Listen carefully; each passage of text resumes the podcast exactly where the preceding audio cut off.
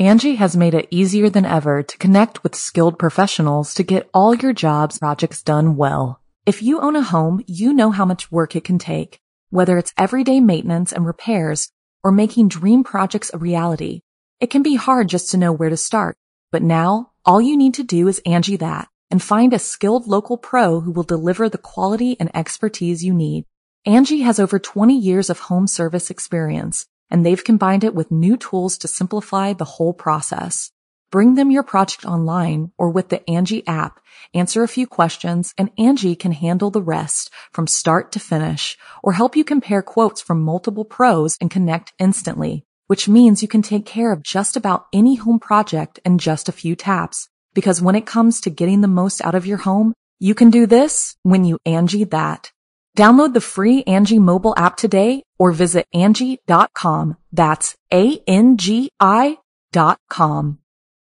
When you need mealtime inspiration, it's worth shopping Kroger, where you'll find over 30,000 mouthwatering choices that excite your inner foodie. And no matter what tasty choice you make, you'll enjoy our everyday low prices, plus extra ways to save, like digital coupons worth over $600 each week. You can also save up to $1 off per gallon at the pump with fuel points. More savings and more inspiring flavors make shopping Kroger worth it every time. Kroger, fresh for everyone. Fuel restrictions apply. The following program is a production of Chilling Entertainment and the creative team at Chilling Tales for Dark Nights, and a proud member of the Simply Scary Podcasts Network.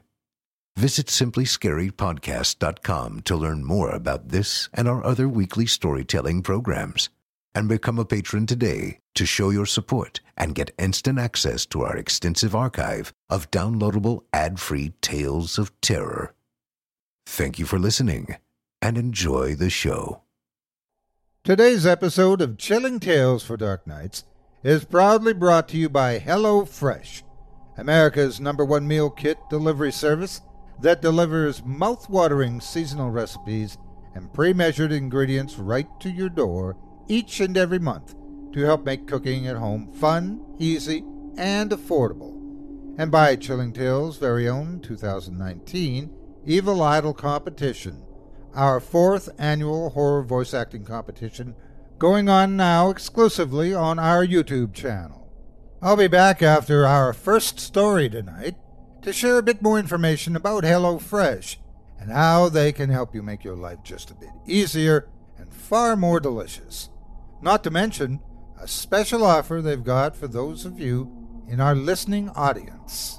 Until then, settle in, get cozy and prepare to be unsettled. The show's about to begin. It's time to turn off the lights and turn on the dark. Chilling tales for dark nights.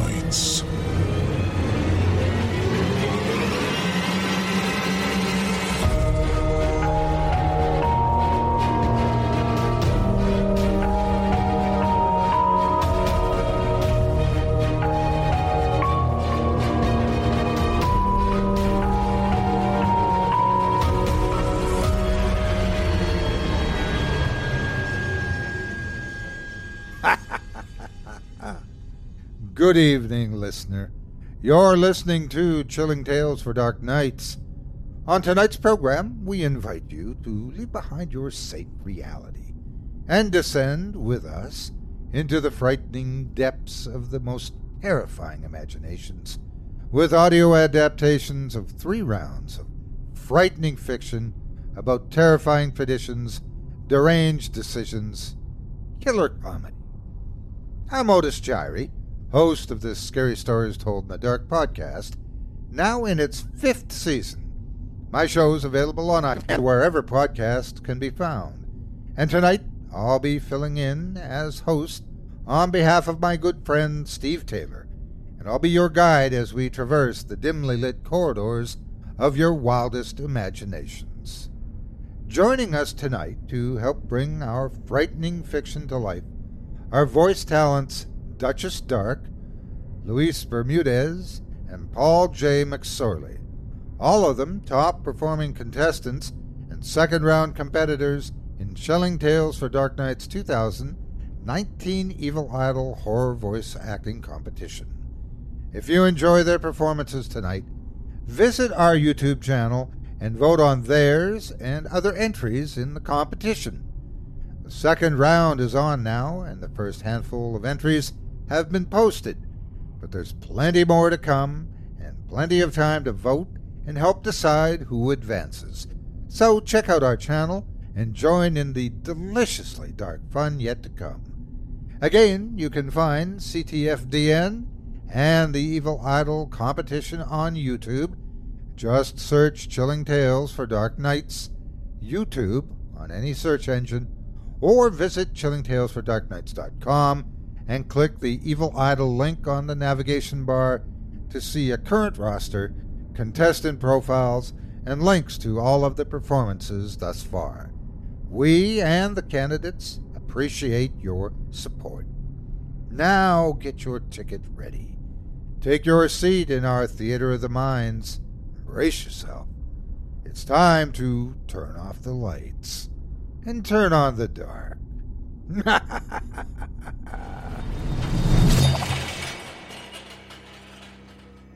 Our first tale tonight is written by an author who goes by the moniker Queen of the Moths and is voiced by Evil Idol 2019 contestant number 42, Duchess Dart.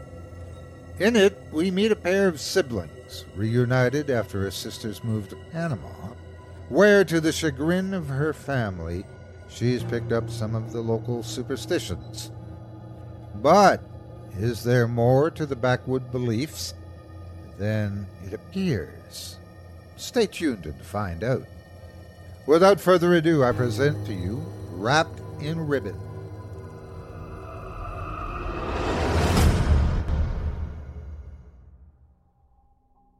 It's a simple tradition. For every night you receive a gift throughout the week of the fall equinox, you must leave a wildflower in exchange. This is what my sister Kate told me when I came to visit her in late September. She'd been living in a small town in Panama for six months, and she'd already picked up on a lot of the local superstitions. The very first night I was there, I noticed a brass tray on every porch, each containing a bundle of flowers wrapped in old faded ribbons. Most of them were red or had been in a past life, but there were a few blues scattered among them. I was the one who asked about it. So when my sister went off on a tirade about Las Malvadas, as well as something that loosely translates to the culling of souls, I listened politely and didn't tell her how ridiculous she sounded.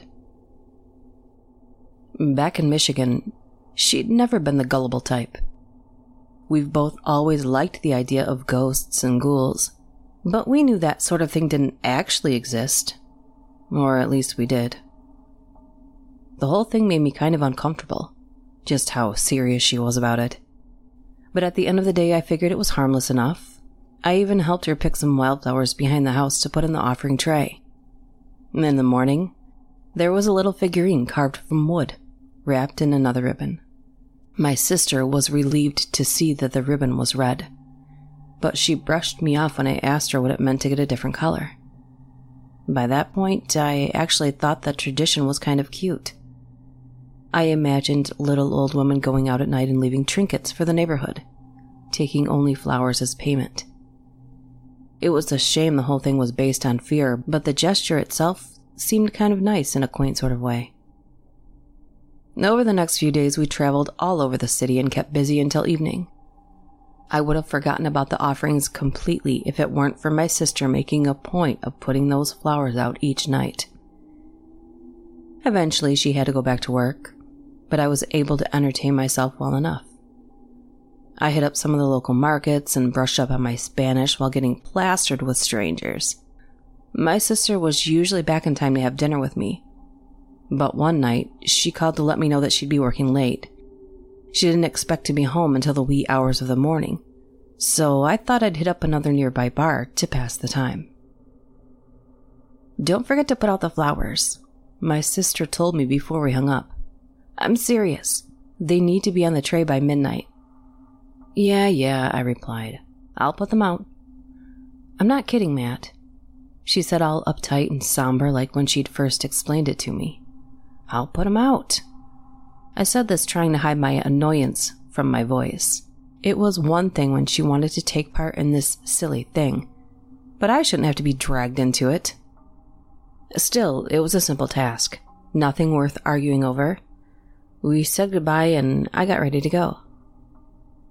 I stumbled in around one and fumbled with my keys way longer than was reasonable. All I could think about at that point was getting to bed. I plopped down on the futon and was almost out completely when I remembered the flowers. It took every ounce of strength I had just to sit up. I faced the front door and it suddenly seemed 50 miles away. I had promised my sister, and I didn't want to go back on that. But the more I thought about it, the more pointless it all seemed. She wouldn't even notice that I hadn't put out the flowers, since whoever was picking them up would have grabbed them by then. Maybe she wouldn't get a gift because of my failure to follow through, but I just didn't have the energy to worry about that now. With a twinge of guilt that quickly turned into irritation, I flopped over and passed out. In the morning, I thought about what my sister would do if she found out. She had been making a huge deal over it from the start, and I really didn't want this to sour my entire visit. I checked the altar as soon as I got up, and much to my relief, there was another gift on the tray. No harm, no foul. This time it sort of looked like a doll made of twigs and animal hair. Honestly, it was pretty creepy. I decided to let my sister deal with it herself, then went to the kitchen for breakfast. I thought it was over from there. But the moment my sister stepped outside, she started freaking out. What did you do? She screamed. My stomach twisted, but I tried to play it cool. What? What's wrong? She held up the gift, thrusting it into my face as if it were damning evidence. I still didn't understand the problem, so she pointed at the ribbon tied around the doll's middle. If you put the flowers out like you should have, this would be red, not blue. I felt guilty for a moment, but the more upset she got, the more it started to freak me out. I was afraid she might be unwell. Like maybe this wasn't just superstition, but an underlying mental illness that was only surfacing now. There was no way to justify the way she was acting. Look, Kate, I'm sorry. I said this, trying to calm her down but she wouldn't let me finish. Do you know what we have to do now? We have to bind the flowers in blood. I let that hang in the air between us for a moment before I offered an incredulous, What? You put a target on this household, and the only way to appease Las Malvadas now is to spill your own blood. I stood there dumbfounded as she ran to the kitchen. I was seriously getting scared. This wasn't like her, getting all worked up over a local myth. I would have thought she was messing with me if she weren't so genuinely distraught. When I finally followed her to the kitchen, though, I could no longer pretend this was no big deal. What are you doing? I asked, hovering in the doorway. Kate had the knife against her wrist, staring down at it over the sink. Below her arm was a saucer strategically placed beneath the area she was about to cut. Stop it, Kate. You're scaring me. Stop this. She looked over at me, tears rushing down her face, and I was torn between wanting to comfort her and wanting to take her to the emergency room. Kate, you're sick. You need to get to a doctor. Don't patronize me, she screamed and I pressed my back against the wall. She'd never shouted at me like that before. Kate turned back to the sink, then wiped her eyes with the back of her hand. I know you don't get it. You think I'm crazy. That's because you've never seen it. I swallowed. Kate, come on, just put the knife down. Kate shook her head and turned to me again. We have to make this right. I took a tentative step toward her, watching her hands intently. Making yourself bleed isn't going to fix things. She shook her head again, more persistently. I know, she murmured. It has to be you. I froze again, afraid to get any closer. Kate, you're freaking me out. You want to hurt me now? No, she shouted. I don't want to hurt you. I want to protect you. And I thought maybe if I did it myself, you'd be safe. But I just feel it in my gut that it's not true. You were the one who screwed up. It has to be your blood. Whoa, hold on, I said, backing up. She gripped the knife harder and took a step toward me. Matt, I know you don't believe me, but I have to do it, Kate said. Please don't fight me on this. I don't want to see those things happen to you. At that point, I had no clue how to react. Despite what she was saying, she sounded like my usual rational sister, only more tearful. I just couldn't reconcile the fact that she thought that cutting me would stop some evil witches from retaliating against us. What things? I asked, almost afraid to find out. Had she seen something happen in that isolated town? Trauma can do things to a person's psyche, make them believe things they wouldn't have otherwise. I think they call it a coping mechanism, trying to make sense of the unfathomable. Kate's eyes locked with mine desperation in her gaze. They don't have bodies of their own, she said, the hysteria fading into a rueful calm. They have to gestate in a chosen vessel. If you don't fix what you did, she could pick you to be her vessel. Or worse. Kate, let's just go, I said. Let's go into the city and get a motel, and then we don't have to worry about Malvadas or curses or any of that stuff. It doesn't matter, she said, holding up the knife. They'll find you wherever you go. It's too late. You only have one option. She reached out and grabbed my wrist with more strength than I thought she could muster. Kate, stop it. I said this pulling back. All you had to do was put out flowers, Matt. She snapped. It wasn't hard, but you couldn't even do that much. And now I have to spill your blood. I clenched my jaw at the accusation and ripped my wrist from her grasp. Now I was getting mad. I'd indulged her up to that point, but she was being ridiculous. I wasn't risking getting tetanus over some backwoods superstition. Enough, Kate. You're acting crazy. I don't expect to change your mind, she said, but you need to do this for me. She stared at me, bristling at my stunned silence. You need to do this for me, Matt. Give me your arm. Why are you doing this? Since when do you let folklore control your life? That's not the sister I know. Well, you won't have a sister at all if you don't give me your fucking arm. The room fell silent again. Though she didn't move away, I could see a hint of regret on Kate's face, realizing what she'd said in fear and anger. My eyes burned and blurred my vision. What are you saying? You would seriously cut me off because of this shit? I asked this through gritted teeth. Kate wouldn't look at me now. Rage bubbled up inside me. Fine, I snapped. You have to fucking cut me for your bullshit superstitions, do it. Apparently, that's more than. Kate grabbed my wrist again. And before I could finish my sentence, she'd swiped the knife over my arm, leaving a shallow but painful wound just below my wrist. Holy fuck, Kate. I cried, gripping my arm and doubling over. You fucking cut me. I can't believe you fucking did it.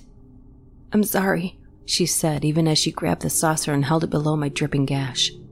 Blood poured onto the plate, spilling from between my fingers, until she set the saucer on the counter and got me a rag.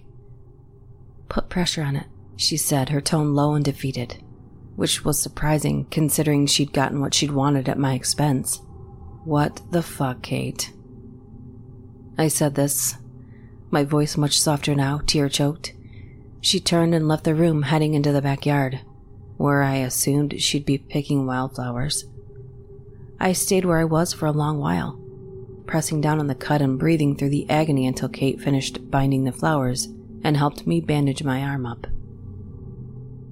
From that point on, a weighted silence hung between us.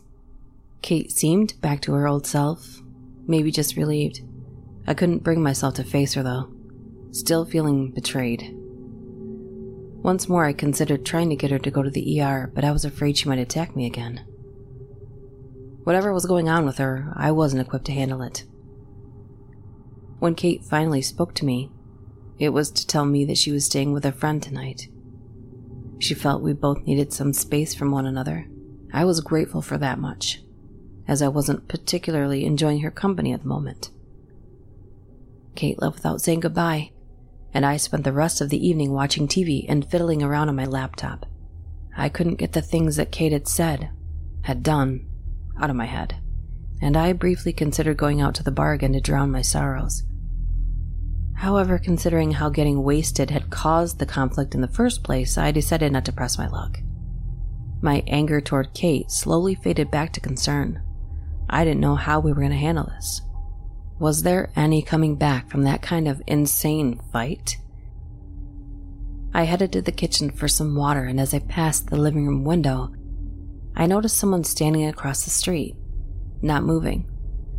I confess, my initial reaction was akin to emotionally wetting my pants, and a choked, involuntary sound escaped me like I'd been punched in the gut. But once my stomach stopped doing somersaults, I carefully approached the glass peering out into the night. The street lamps were just bright enough for me to make out an old woman, dressed all in black. I could only see her profile from my angle, but she was fairly distinct in her dress. There were heavy rings and bracelets on her arms and hands, a series of chains dangling from her neck. Her frock was so long that it dragged on the ground, and she wore a scarf over her hair, mostly hiding her features. However, when she turned back, I could clearly see her red, leathery face. Ah, the Malvadas have arrived. I said to myself, chuckling darkly. Part of me wanted to go out and confront the woman, as if it were her fault that my sister was losing it. Instead, I watched from the living room window as she loitered across the way. She hovered around the stoop for a while, looking back and forth before she pulled something from her pocket.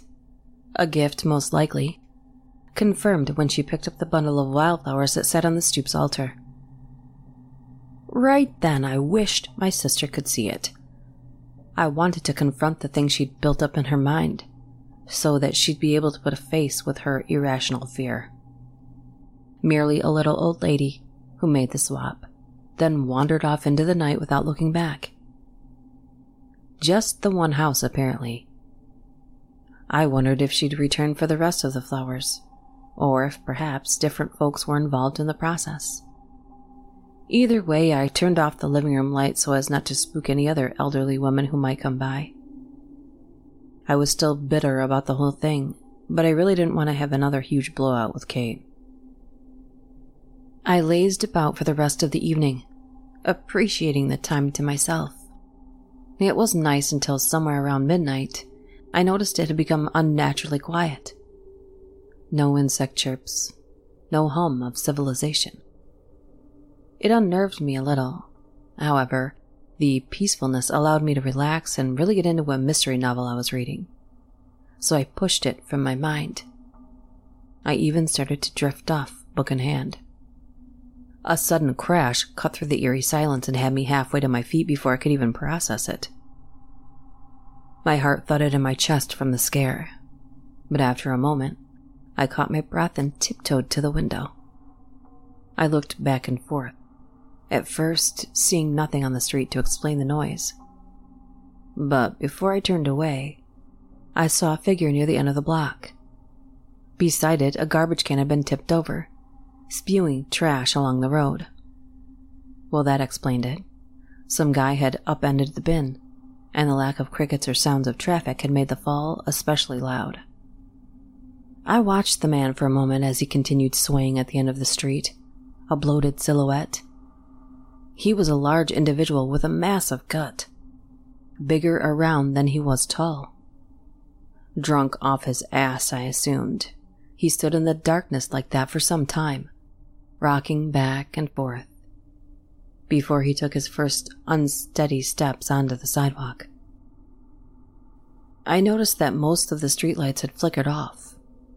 The moon was bright enough, though, to track the man as he lumbered from porch to porch, leaning over the altars. It looked as if he were taking the bouquets, but it didn't look like he was putting anything back. Damn, I murmured. A lot of people were going to be upset in the morning. I wondered what sort of bloodbath that would entail. I froze as the man neared my sister's place, slinking back so that I was mostly hidden by the curtains. He glanced around, his head jerking in a strange, unnatural manner. Then he waddled to the porch from before. The streetlight flickered on again, just in time for me to see the man projectile vomit all over the stoop. I gagged and recoiled until I noticed it wasn't the typical bile he was heaving. He was throwing up blood. Thick, heavy, seemingly endless amounts of blood. I put a hand over my mouth as I watched the guy stumble toward the door. He ran a bloody palm down the front of it, leaving a red streak in its wake. Then he reached for the handle and tugged.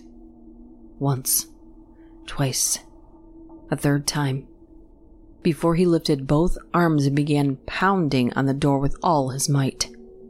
He slammed his fists against the wood, frantic and enraged. It was at that moment that I realized I should be calling the cops. If nothing else, the guy needed medical care. I went to dial 911. Then it occurred to me that that might not be the emergency line in Panama. Flustered, I tried looking it up on my phone when the guy outside drew my attention once more. He'd wandered away from the porch and was now convulsing in the street. The noises he was making were primal, like a feral animal, and I found that I couldn't move. I couldn't look away. I just watched as the man fell to his knees, heaving again, before throwing himself backward. Still kneeling, he twisted until his shoulders pressed into the asphalt, jutting his large abdomen out into the light of the moon.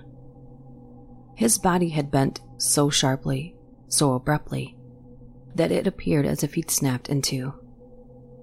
And that's when I saw the movement. It was easy to miss at first, but soon there was a distinct ripple beneath the man's skin. Something was shifting around in his gut. I wanted to look away, but I couldn't. Trapped in my fear and morbid fascination, the ripple grew stronger, and the man's skin began to distort as something pushed out from the inside. It reminded me of a balloon being stretched out as wide as possible, thin enough to see through. Pressure as it was pulled to its limit.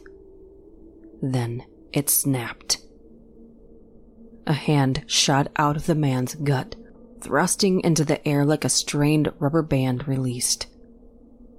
The man continued to convulse as his belly tore from the other side and another hand ripped out, wriggling its fingers in the cool night air. The hands flexed, then reached down to plunge their long nails into what skin was left. They tore the man open, freeing more of whatever was inside, as a thick head of hair emerged. Then the beginning of a skinny, crooked body. Steam poured off of the man as the thing broke free his entrails spilling about the street. As it stood pale and naked, facing the other house, I could see it was a woman that had crawled out of him. Well, some semblance of a woman. More like what a woman would look like if designed by a person who'd never actually seen one before. She stood about three feet tall, hunched over, her wrinkled skin sagging, hanging from her bones.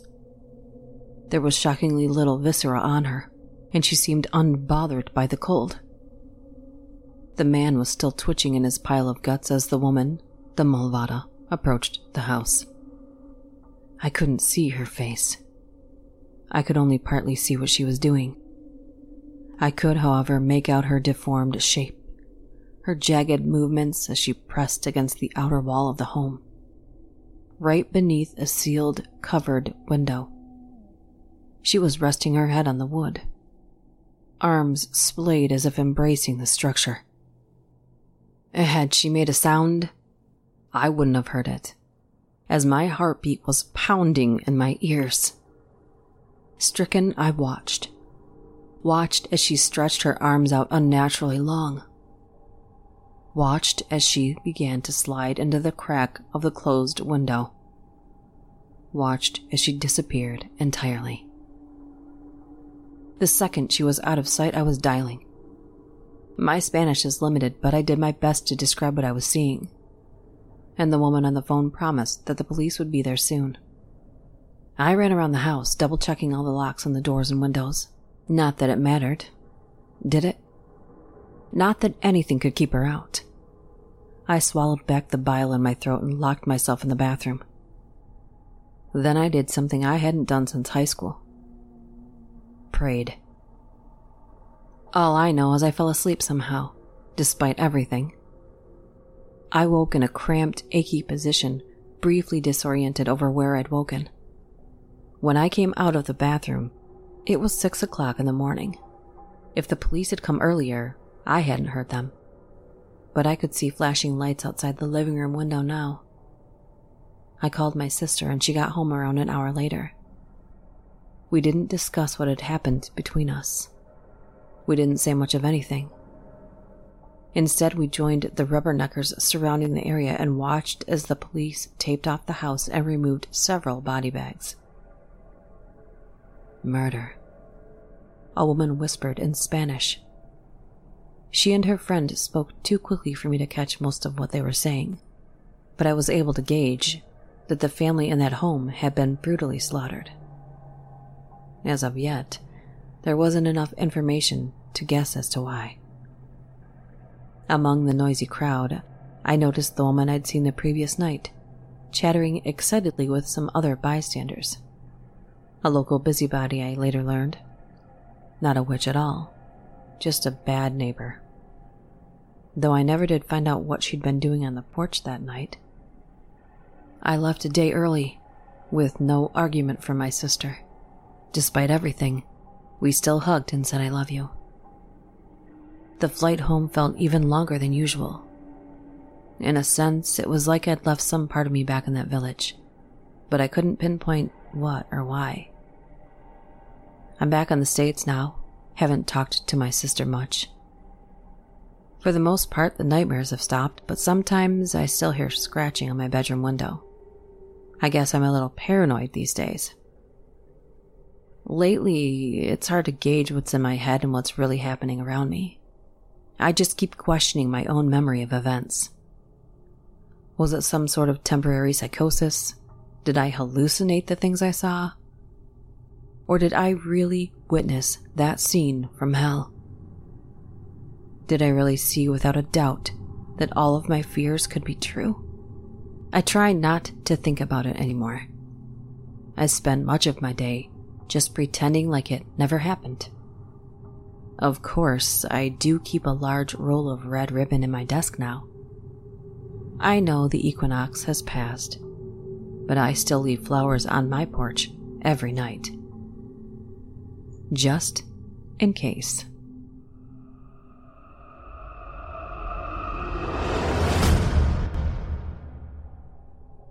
I hope you enjoyed Wrapped in Ribbon, as written by Queen of the Moths, and performed by Evil Idol 2019 contestant number 42, Duchess Dark. Up next, we've got another tale for you, this one courtesy of Evil Idol 2019 contestant number 7, Luis Bermudez, who both wrote and performed it. In it, a man is forced to make some very difficult decisions when confronted with the reality that an apocalypse is on his doorstep and the end is not. But when the time comes, Will he do what's asked of him, right or wrong? Stick around and find out. Before I proceed, however, I'd like to tell you a bit more about tonight's sponsor, HelloFresh. As I mentioned at the top of the show, HelloFresh is America's number one meal kit delivery service that delivers mouth-watering seasonal recipes and pre-measured ingredients right to your door each and every month. HelloFresh's purpose to help make cooking at home fun, easy, and affordable. With the amazing offer they have for those of you listening in tonight, there's no better time to give HelloFresh a try. In these past few months, the crew here at Chilling Tales for Dark Nights had a chance to try out the service, and I've got to tell you, we were impressed. After signing up, our director Craig, who's got a family of five, including three boys of his own, returned home to find his very first HelloFresh box on his doorstep, with not one, but three full meals ready to prepare in a box, complete with ice packs to keep everything in pristine condition even after making the trip all the way from New York to his home in Wisconsin. And HelloFresh didn't skimp. The meals had everything needed to make the meals that same day, with the exception of basics everyone's got, such as salt and pepper and a stick of butter. It couldn't have gotten any easier to make a home cooked meal that tasted like something out of a gourmet restaurant. And that's what's so great about HelloFresh. It's restaurant quality, home cooked, and made simple, whether you're an aspiring chef or don't think you could live without your microwave. The service makes it easy for anyone to conquer the kitchen with delicious, healthy recipes that are easy to follow. And what makes HelloFresh so unique? Well, first of all, their recipes are delicious. With HelloFresh, you'll break out of your dinner rut in no time with their 22 plus seasonal chef curated recipes each week. Got a picky eater in your family? No worries. There's something for everyone on HelloFresh's incredible menu, including low calorie, vegetarian, and family friendly recipes every week. Still not convinced? Well, what if I told you that HelloFresh has more five star recipes than any other meal kit. It's true. Take it from me. This company has done all the legwork for you, so you can rest easy, knowing you'll get something delicious in each and every delivery. HelloFresh has gone out of their way to make sure kids, and even the pickiest of eaters, will approve of its recipes. Our director Craig told us his kids loved every part of the meals, from helping cook to how it tasted and they even crave the leftovers. Now, since when does that happen with anything these days other than mac and cheese? As if that's not good enough already, HelloFresh helps you save time and reduce your stress effortlessly. HelloFresh cuts out stressful meal planning and prepping, so you can enjoy cooking and get dinner on the table in just about 30 minutes, or even 20 minutes with their quick recipe options. The ingredients are fresh and pre measured, and every meal comes with an easy to follow six step pictured recipe card, and it's all delivered each and every week straight to your door in a special insulated box, so even if it arrives while you're at work, you don't have to worry about a thing. Think about it. The average trip to the grocery store takes 41 minutes, according to the Time Institute Research Group. It's over 35 hours a year if you go once a week. And that is insane. And who'd want to do that when you could get everything you need brought to your door and spend more time with those you love instead? Or just get more quiet time to yourself after a long day? HelloFresh's meals call for less than two pots and pans and require minimal cleanup. Because the last thing you want to do after providing for your family and working hard all day is stare at an enormous pile of dishes. The entire service is designed to allow you to spend less time meal planning and grocery shopping and free up your time to do more of the things you love. And the dinners you'll end up with are fuss free. HelloFresh made everything enjoyable and easy for Craig and his family. The whole process was a great activity that helped bring them together. The five of them decided together which of the three meals they got all at once, and they would make the first night. And they settled on HelloFresh's Italian meatloaf with roasted green beans and mashed potatoes. And it took less than 20 minutes to make the first meal. Not only that, but like I mentioned before, everything they needed was included, except for a stick of butter and a pinch of salt and pepper. In the box there was fresh basil, right off the stem, shallots, garlic, and a generous pile of Yukon Gold potatoes, alongside the best beef Craig says he's ever tasted, freshly picked beans, and even the milk and sour cream. Because of all this, Craig was able to spend less time worrying and more time around the table with the people he loves most, enjoying a hot meal he made himself. What a way to feel accomplished after a long day at the office without needing to leave the comfort of your home to buy a dozen ingredients just for one meal. In the same box, Craig also received all the ingredients necessary to make pork carnitas tacos with pickled onion and Monterey Jack cheese, and my personal favorite, cheesy stuffed barbecue pork burgers with charred pineapple and sweet potato fries. Man, my mouth's watering just thinking about it.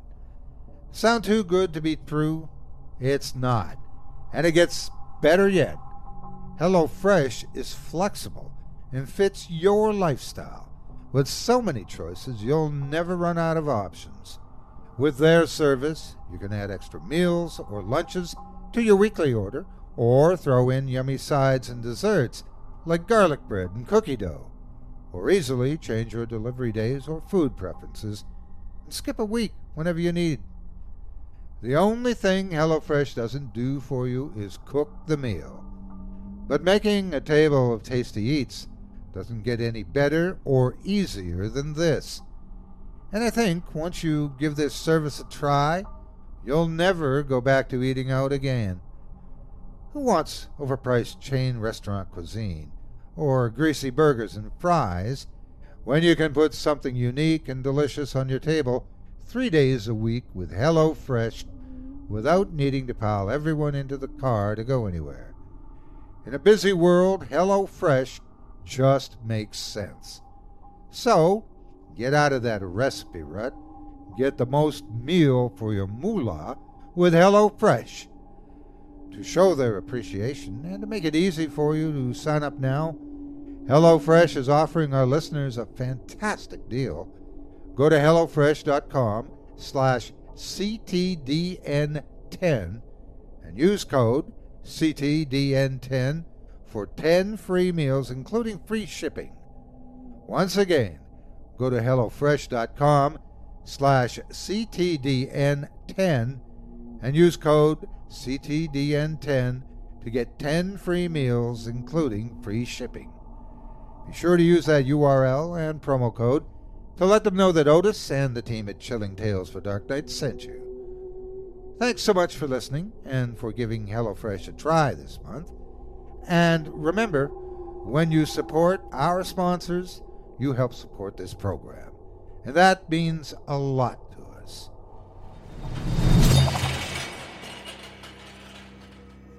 Now that we've freed up your schedule by making it easy to make dinner, you've got some extra time to kill. So why not spend it with us? Listening in as we spin another terrifying tale? Up next, we move out of the kitchen, but not out of the fire, as we're transported to a dystopian future in which threats to the very survival of society itself force neighbors to make some very challenging decisions. As written and voiced by Evil Idol 2019 contestant number 7, Luis Bermudez, I present to you I Saved the World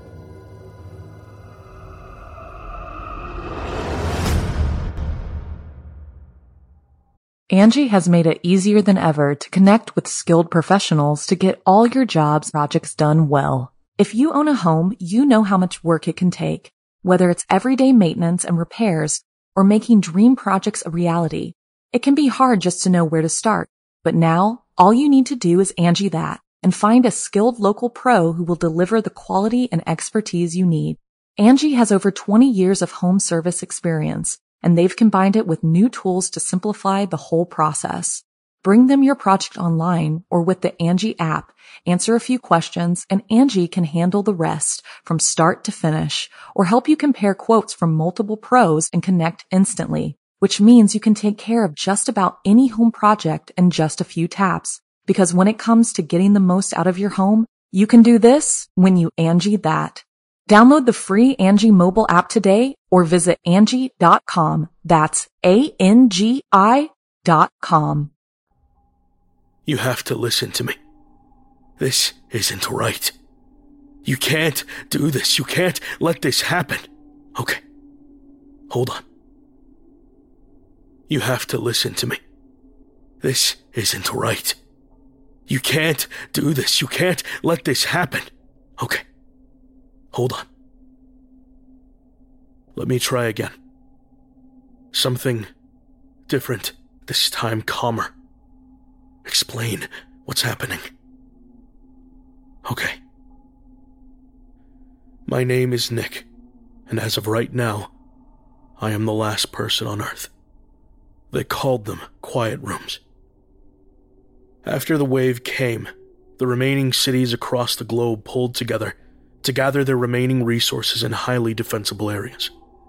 They called them hub cities, and the wealthiest of society lived closest to the hub and thus had their pick of the Earth's remaining resources. This, of course, did not last long. Ten years of feeding the lower southern United States nothing but rice and potatoes saw an end to the class system in messy fashion.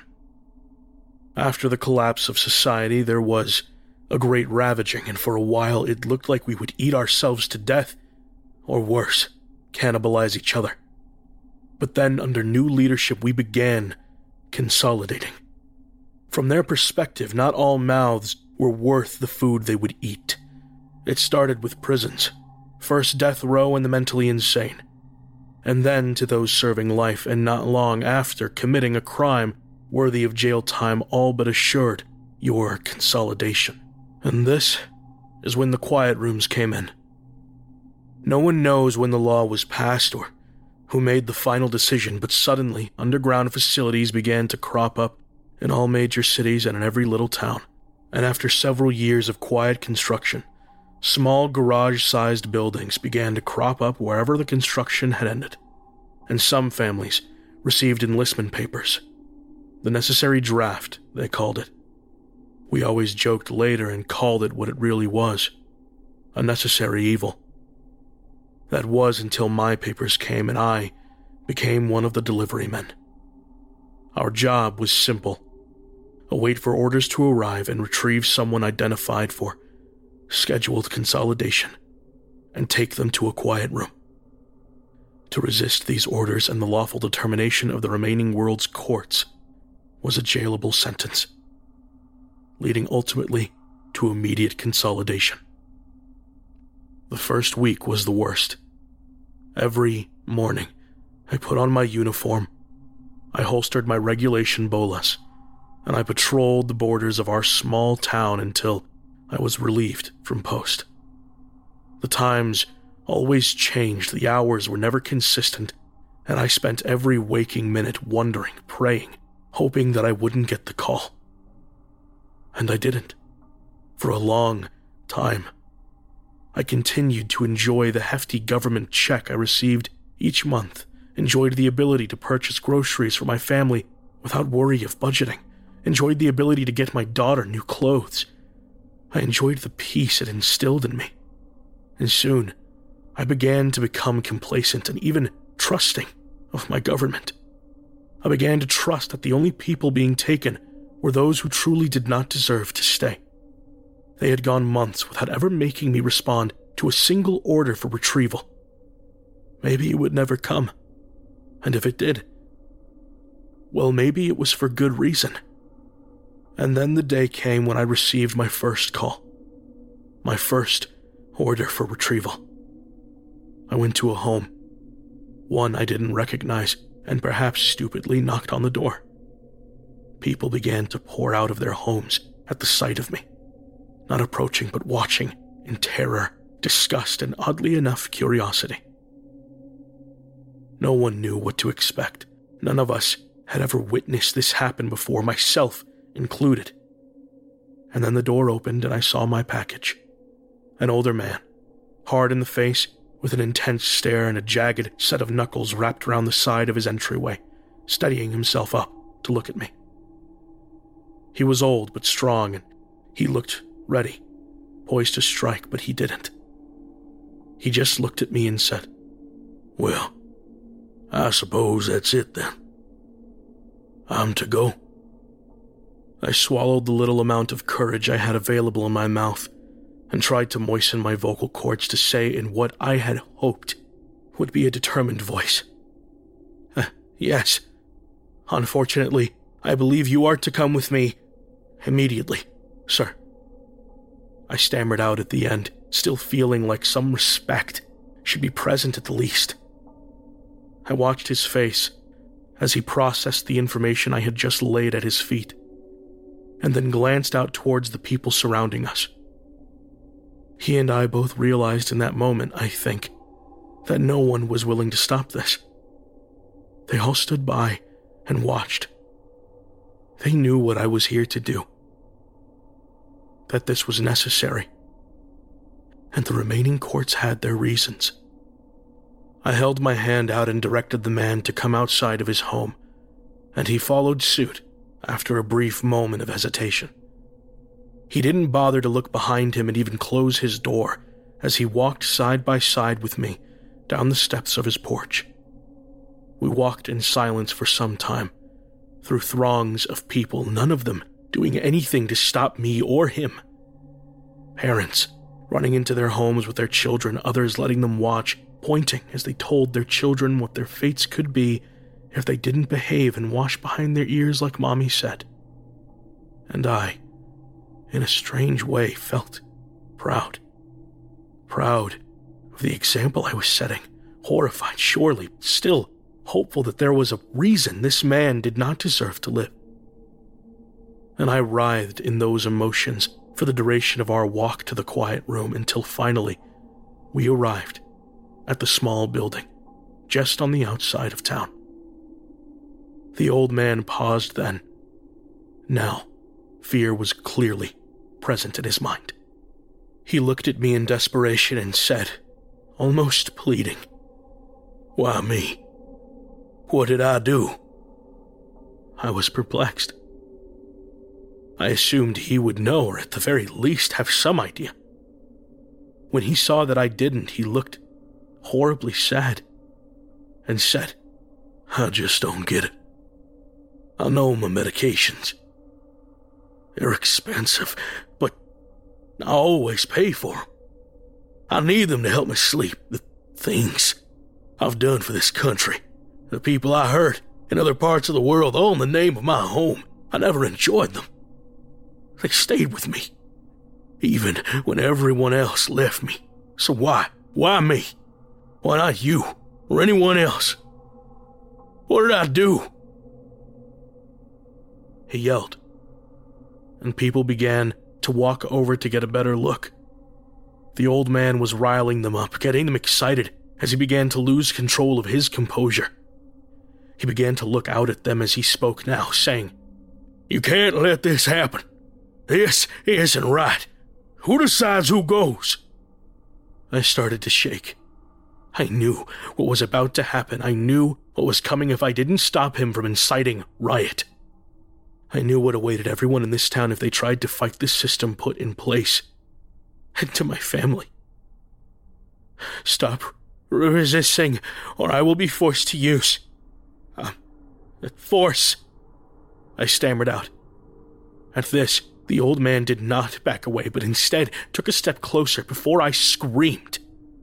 Are you really going to be this selfish? Can you really not see how dangerous this is for everyone here? What do you think happens to them if you don't go, or what might happen to me and my family if I don't deliver you? Did you ever think that maybe you need to go so the rest of us can stay? And at that, everyone stopped, including the old man. And when he saw that he had lost them, he looked down in a deep, hollow sadness and turned again towards the doors of the quiet room. We walked slowly together to the doors, where I scanned my ID and he his, until the doors opened and revealed a small, completely bare chamber with no windows, doors, or otherwise other defining features.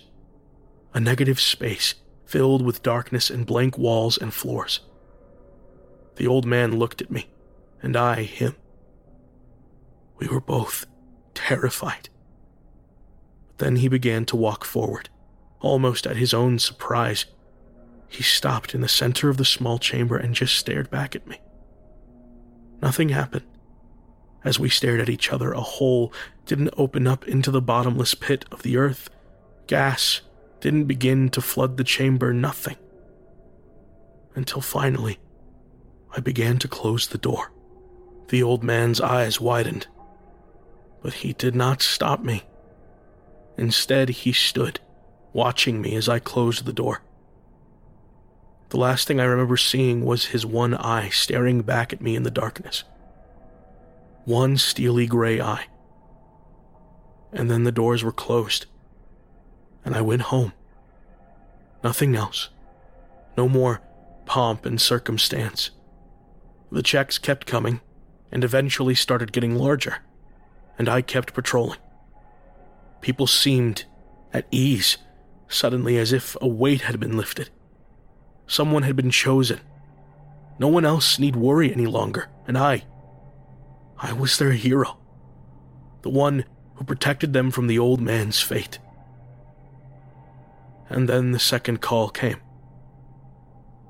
And it was like the first time all over again. Everyone held their breath as I made my way to my package's address. When I knocked on the door this time, there was an audible yelp from the inside as a woman cried out in surprise and terror, likely. And then the door opened to a man in his thirties like me, with a young boy next to him. The sound of his wife crying behind him in the living room echoing into the entryway. He looked at me up and down as if to ask me what I was doing there. But then he said, Who? Who are you here for? And I thought for a moment. Nothing I received ever made it clear that I was supposed to be picking up one person or another. Just the address. I looked at him as I came to that realization, and he came to it with me. He grabbed a suitcase next to the doorway and called his wife over, tasseling his son's hair with a smile on his face. Come along, my love. We have a trip to go on. Did you prepare your bag, like we talked about? He said to his wife. From over his shoulder, I heard her choke, but then come around the corner, putting her hair behind her ears as she openly wept holding a small case in her right hand. They walked out together, holding their son's hand, who looked near catatonic. He had no clue what was happening, or perhaps knew exactly what was coming but wasn't able in his youth to process it. We walked together to the quiet room with no interruptions like before. We scanned our IDs, and the doors opened, and inside, where I expected to see bones or some rotten, bloated carcass with some foul creature lurched over it was nothing. The same emptiness as before, just an empty room.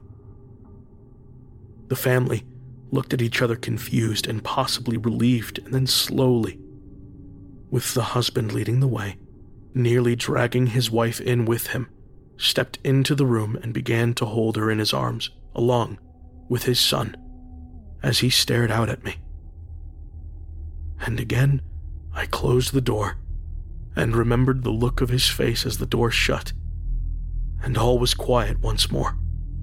This was the procedure for a long time. We would go a few months of quiet, peaceful rumination, counting our blessings and appreciating the time we had with our families. I began to feel a sense of real purpose in my duty as a delivery man. I was helping people live fulfilled lives, making them safe from the dangers of those that are hiding in the shadows, waiting to be consolidated. And he was there to get the job done and provide that sense of security to his family and the people of his town. He was its protector, and it was his to protect. And soon, the man began to receive more calls, and he would always respond in the dead of the night or at the crack of dawn. And soon, he began to deliver his packages to their quiet rooms, twice a day, every day, for weeks. And soon he began to notice the way the town was flourishing. The remaining people now left behind, small in number though they were, lead extravagant and lavish lives. He himself had enough food in his fridge to have a barbecue every day for the next month. Homes began to become larger, taking up the empty space where their neighbors had once been. A source of stable income became a pastime instead of a necessity most people having enough in their savings to live like this for the rest of their days. And each day, after it began to slow down significantly, everyone else, much like Nick, began to hope that the following day would see someone else leaving. He could see it in their eyes every day he did his patrols. They would watch him and silently urge him to get rid of someone, anyone. To just go and knock on someone's door and get rid of them consolidate them so that those left could have more. He saw it. He knew it. But Nick was a man of principle. He was not a vigilante handing out justice wherever he saw fit. He was a man of law and order, and he would await his orders. And soon, as he knew it would, they began to come in. His neighbors dwindled down slowly to ten and then in one evening to seven, and a month later down to three. Until one day, almost without the hero realizing he and his neighbor were the only ones left. And he smiled and waited, knowing one day the order would come, that he need not rush. But then one season came, and so did the other, and the order never came. And the hero waited but still no call came. No order was given, and each day his neighbor began to look at him in hatred. The hero began to fear for his life, for the safety of his property and his family. He would watch his neighbor each night, make it known that he was in his sight, that he would not be caught unaware. But after the fourth night of not sleeping, the hero realized he needed to do something. Something had to give. He made the call. He walked to his neighbor's home. He knocked on the door. And he looked him in the eye and said it was his time to be delivered. The neighbor looked at the hero. His eyes were filled with anger, streaming with tears, his face turned down into a hideous grimace. The hero hated him, and so he demanded that he go with him to be delivered and the neighbor complied with the orders given to him. They walked together, the neighbor seething in the hero's shadow, until they arrived at the quiet room where the hero once again opened the doors for what would be his final delivery. The neighbor looked at the hero, looked behind himself back at the city, and said, Is this right? The hero said nothing. He knew. The neighbor already knew the answer. And when he didn't respond, the neighbor stepped inside and the hero closed the doors. It was quiet. And every day the hero would wake and do his patrols. His family, distant and fearful, and despite knowing there was no one else to deliver, the hero always waited for another call to come waited for them to send him somewhere far away in some other part of the world where others needed delivering. He knew one day the call would come as it always had before. And right he was, but only partially. because while he did get the call, the address of the family that he was to have delivered was that of his own. He slowly made his way down the stairs, looked his wife in the eye. He had forgotten her name, but she cried now. Cried as she realized that he was in his uniform, his bolas in his hands. And his children sit at the table crying as well. He hadn't realized how grown they had become, or for that matter, remembered there were in fact two of them. His wife began to weep and beg. She fell to her knees and thrashed her fists against the floor as she asked the hero for what she believed was mercy. But the only mercy the hero believed in now is the mercy granted by those who were ordered to be consolidated so that the rest of the world could go on living peacefully. And this was the final test a test to show he was worthy of putting the world before his own happiness, to prove what he always knew that he was a hero. And he used this fact to give him strength as he bound his family together using his bolas and dragged them out to the quiet room where he would complete his duty. Weeping now, the hero pulled his family as they thrashed and cried out against the restraints that bound their arms and legs together into the lightless chamber. They called out to him, called him a name he did not remember, but he had to push them out. He knew what he was doing was right, no matter how much it hurt. And with what was left of his strength, he pushed and with a solid effort sealed the doors in front of him and screamed out in agony as he lost everything he loved. He wept for a long time until finally he began to come to terms with his sacrifice. He stood up and began to walk away from the quiet room to await his next orders. When suddenly, there was a thrum beneath his feet, and he turned to look behind him. And what he saw confused and rattled him. Behind the quiet room, the ground had split open and began to reveal a strange obsidian like material, protruding out from broken earth.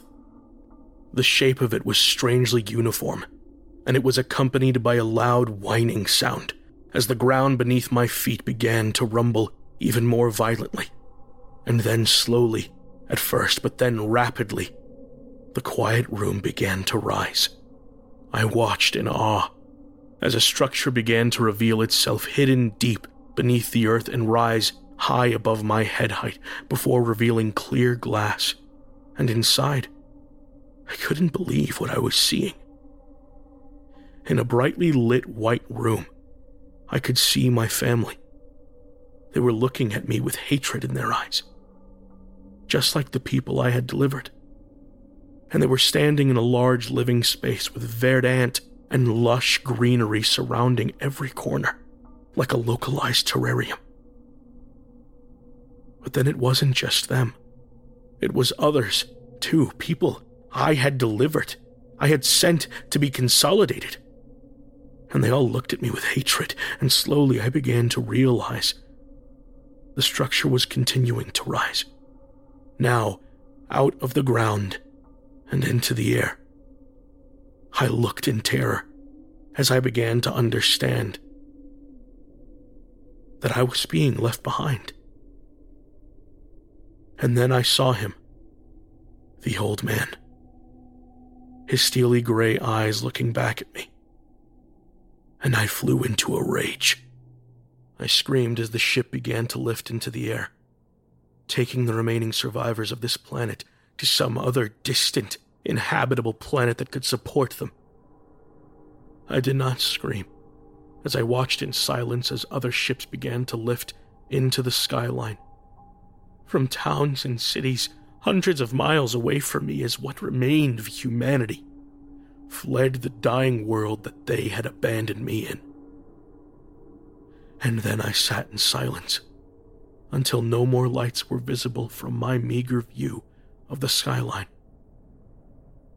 And I sat still, very still I'm the hero. I saved the world.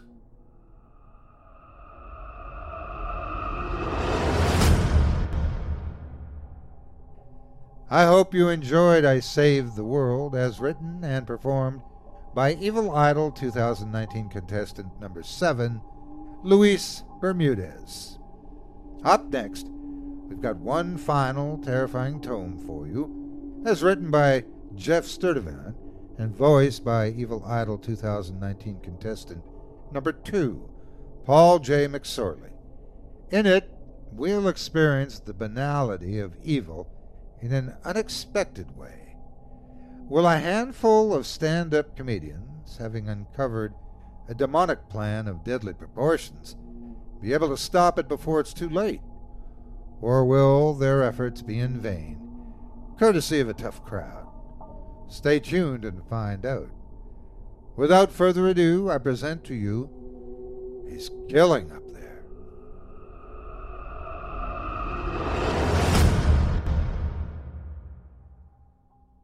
1.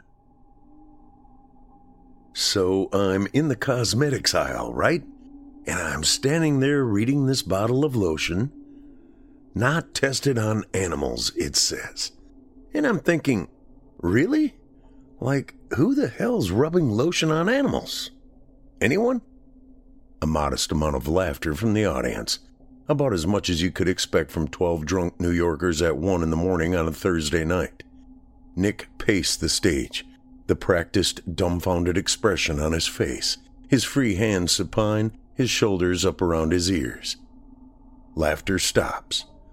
One, two, three. I mean, is that seriously the way you want to be testing your new body lotion? To rub it on a bunny? Well, the bunny doesn't seem to mind, so I guess I won't either. I mean, is this really what people think is going on? Little less laughter this time, polite at best. Not going well. Not bombing, but far from killing. Too wordy. Gotta cut it down a bit. Here comes the wordy ass punchline. And God help you if you trip, Nick. Smooth and steady. One, two, three. I mean, I picture some top secret facility 12 floors underground, right? Armed guards, razor wire, security cameras. And inside, there's this mad scientist rubbing lubriderm on a turtle. This is what everyone's worried about? Polite laughter. Not enough. Too short. Need an extra beat before the tag. One, two, three. Funny little face, shrug shoulders, sigh. Here goes. I mean, I'd love to buy this gold bond, but I have it on good authority that they rubbed this shit on a til- on a tilapia. Fuck! Tripped on the last goddamn word. Ruined the whole joke. Ruined the whole act. Maybe ruined his whole career for all he knew. One lady laughed, but it was clearly an act of kindness. Thanks, Mom, Nick said, and that one got the best laugh of the whole set. For an encore, he ought to pull out a gun and blow his brains out. That'd get him a standing goddamn ovation. You guys have been great, he said. Thank you. He put the microphone back in the stand and walked off stage to the bare minimum of appreciation. He took the long way around the little audience and went to sit at the bar. Danny uncapped a Heineken and touched the cold bottle to the back of his neck. Ow, he said. You're sweating, Nicky. Yeah, you'd be too, Nick said. How hard is it to say tilapia? Freaking tilapia. It's not like I chose Patagonian toothfish. Danny laughed. It was the best laugh of the night. She set the beer down in front of him. Thanks, Nick said. I'm about to kill the fryer for the night. Want anything? No thanks. Just ate my balls. You're funny as hell, Nick. Don't sweat it. What's another funny sounding fish, Danny? Carp? Halibut? Gefilte? Danny said, winking. Christ, You're funnier than I am, Nick said. Some local greenie was up on stage doing his little Attell ripoff routine. Sadly, it was the same laughs as Nick had. You know this hack? Nick asked. Ari Green, Danny said. Short for Greenbaum, I think. Short for Greenbaum? What, with a name like Ari, you're worried about sounding too Jewish? Danny laughed. He's all right, she said. Really nice guy. It was late, but Nick decided the only way to celebrate his monumental bomb of a set was to drink about seven or eight beers and watch as many people bomb after him as possible. With luck, he'd get drunk enough to forget the whole thing ever happened. Ari finished his set to a smattering of polite applause and, like Nick, took the long way back to the bar. He nodded at Nick and took a seat. How you doing? Ari said. About the same as you, I suppose. I hear that. Danny around? She's closing up the kitchen. Should be back any minute. Ari nodded. What a crowd, huh? These people ought to be at an Enya concert. Nick chuckled. I'd love to blame them for my own set, but I straight up shit myself. Nah, man, Ari said. These bozos are ready for bed. That joke is killer. I've always loved that joke. Have you been here before? I didn't recognize you. I saw you at the riot room with some friends. Oh, cool, man. That's a nice room. Totally. Haven't been on stage there or anything. How long you been at this? Nick asked. Six months. You? Five years this May. Ari nodded. Hey, you sure Danny isn't taking a shit or something? How long does it take to get a beer around here? They keep all the beer in the back. Don't ask me why. If this was my place, I'd have three taps here, here, and here Guinness, Bud, and Bud Light. The MC came up next with an artificial enthusiasm he hoped might wake up the audience. We've got a special treat for all you brave enough to be out past your bedtimes on a school night. Please welcome, making his comedy debut this very night at the mic stand, the magnificent Rodney Walters. Rodney Walters, everyone. He hung up the microphone and clapped enthusiastically, effectively doubling the amount of applause in the room. You heard of this guy before? Ari asked. Nick shook his head. With a name like that, I'd sure as hell remember if I did. Need anything, boys? Hi, Ari. It was Danny. Thank the gods, Ari said. Get me drunk, please.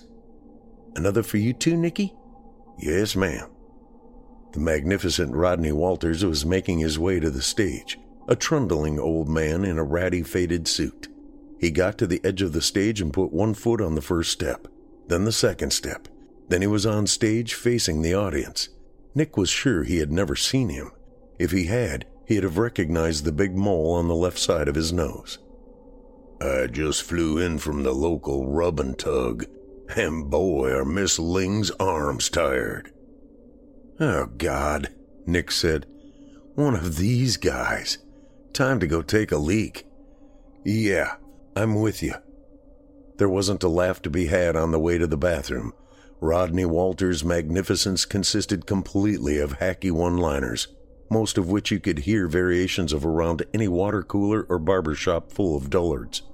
It was guys like this who made people think stand up was easy, that comedians were merely the class clown dropouts without the gumption to put in a full day's work. Guys like this who made a mockery of the craft and a shit sculpture of the art. Thanks a ton, Rodney, for your truly magnificent contribution to comedy. This one's for Rodney, Nick said, taking a leak. He could still hear the cadence of his shitty one liners through the bathroom door, but mercifully, you couldn't make out the words. At least someone's bombing worse than we did, said Ari.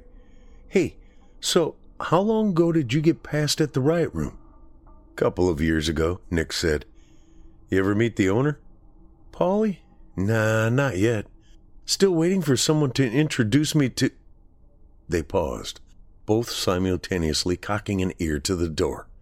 Mr. Magnificent had just gotten his first laugh of the evening. A pretty good one, too, considering he had cooled the audience down to the temperature of liquid nitrogen. Must have dropped his big closer, Ari said. Probably got it out of a Dirty Jokes coffee table book, Nick said. No doubt they were both right, but holy hell, was that dead ass crowd enjoying it? They were still enjoying it. It must have been eight, ten seconds already, and the knuckleheads were still laughing. In fact, the laughter was getting louder. He's killing up there, Ari said. What the hell did he pull out of his ass? They hurried to the sinks and half heartedly rinsed their hands. Out in the room, the stage was empty. What, had the audience been that thrilled to see the guy leave? Nick looked to the front door just in time to see the guy's ass disappear out in the street. That was him, all right, that ratty suit and geriatric shamble. But the audience, the audience was still laughing. Forget laughing, they were cracking the fuck up, knee slapping, rolling back, falling on their asses, laughing. Ari and Nick looked at each other. What the hell happened here? Ari said.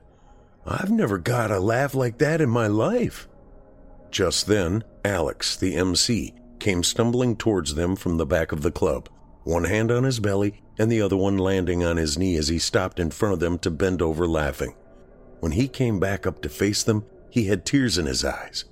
Bulbous veins protruded from his forehead and the sides of his neck. His face was purple in the neon lights from the bar. Oh my God, Alex wheezed. Did you hear that guy's closer? We were taking a leak, Nick said. Oh my God, Alex said. Holy shit! That has to have been the funniest fucking joke I've ever. Alex doubled over, half laughing, half coughing. What'd he say? Ari asked. Fuck, did we pick the wrong time to take a piss? Tell us the joke, Nick said. But Alex was practically debilitated with laughter. The whole club was in a goddamn uproar. The audience was falling out of their chairs, some of them literally rolling on the floor. R O F L, Nick thought. Typed a million times a day. Never happened once in the history of mankind. Well, so much for the joke he was working on. It was happening right before his eyes. He and Ari met eyes again. What could that guy have said to cause such a cataclysm? He goes, he says. It was Alex, trying desperately to catch his breath. It was hopeless. He threw his head back and howled with laughter. All at once, it was more disconcerting than amusing. It had gone on too long. No joke could possibly be that funny. He goes. Goes. The veins in Alex's neck bulged so obscenely they seemed to fold in on themselves. His face was a deepening purple. His expression turned from hilarity to sudden horror. Alex? Chill out, man. A geyser of fluid erupted from Alex's mouth. Holy shit, Ari said, narrowly escaping the splash. Another splash, then another, and another. Alex stood agape with his eyes rolling back in his head. Only then did Nick realize that the rhythmic bursts of vomit were not vomit at all, but blood. Alex fell backwards, his head hitting the floor with a final weakening spout. Dude, said Ari, what the hell is going on? I think we need to get out of here, Nick said. He turned to the bar. Danny had just come out of the back, was standing dumbfounded behind the bar holding two bottles of beer. When her eyes found Alex, his mouth weakly erupting blood on the floor, she dropped both bottles. The soundtrack to it all was uproarious laughter. Nick hurried to the bar and took Danny by the elbow. Don't ask, he said. Let's get out of here. As the three of them went for the door, a hysterical audience member collapsed, tipping over a table and landing face first on the floor. He didn't move. Nick, Danny said, pointing at the man on the floor. Come on, Nick said. We gotta get the cops. There was no helping these people at this point. Plus, he had a serious case of the creeps. 2. The police were no closer to the answers they were looking for by the time they let Nick, Ari, and Danny back onto the street. It was one o'clock in the afternoon, and they were exhausted and hungry. All the cops had given them to eat were the same bologna sandwiches reserved for the guests in the drunk tank and lockup. Nick didn't blame the cops for being suspicious. It was tough to explain. The cops arrive on scene at 1:35 a.m. Two comics and one bartender, unharmed. Inside, 13 dead. A bloodbath. Alex had only been the first to go. Esophageal varices, he heard one of the cops mention. A burst blood vessel in the throat attributed to the club owner's alcoholism. But the jury was out on everyone else. There was no logical explanation for it. People just don't laugh themselves to death. There was no way the cops were going to buy that line, so neither Nick, Ari, or Danny even suggested it during the extensive bouts of questioning.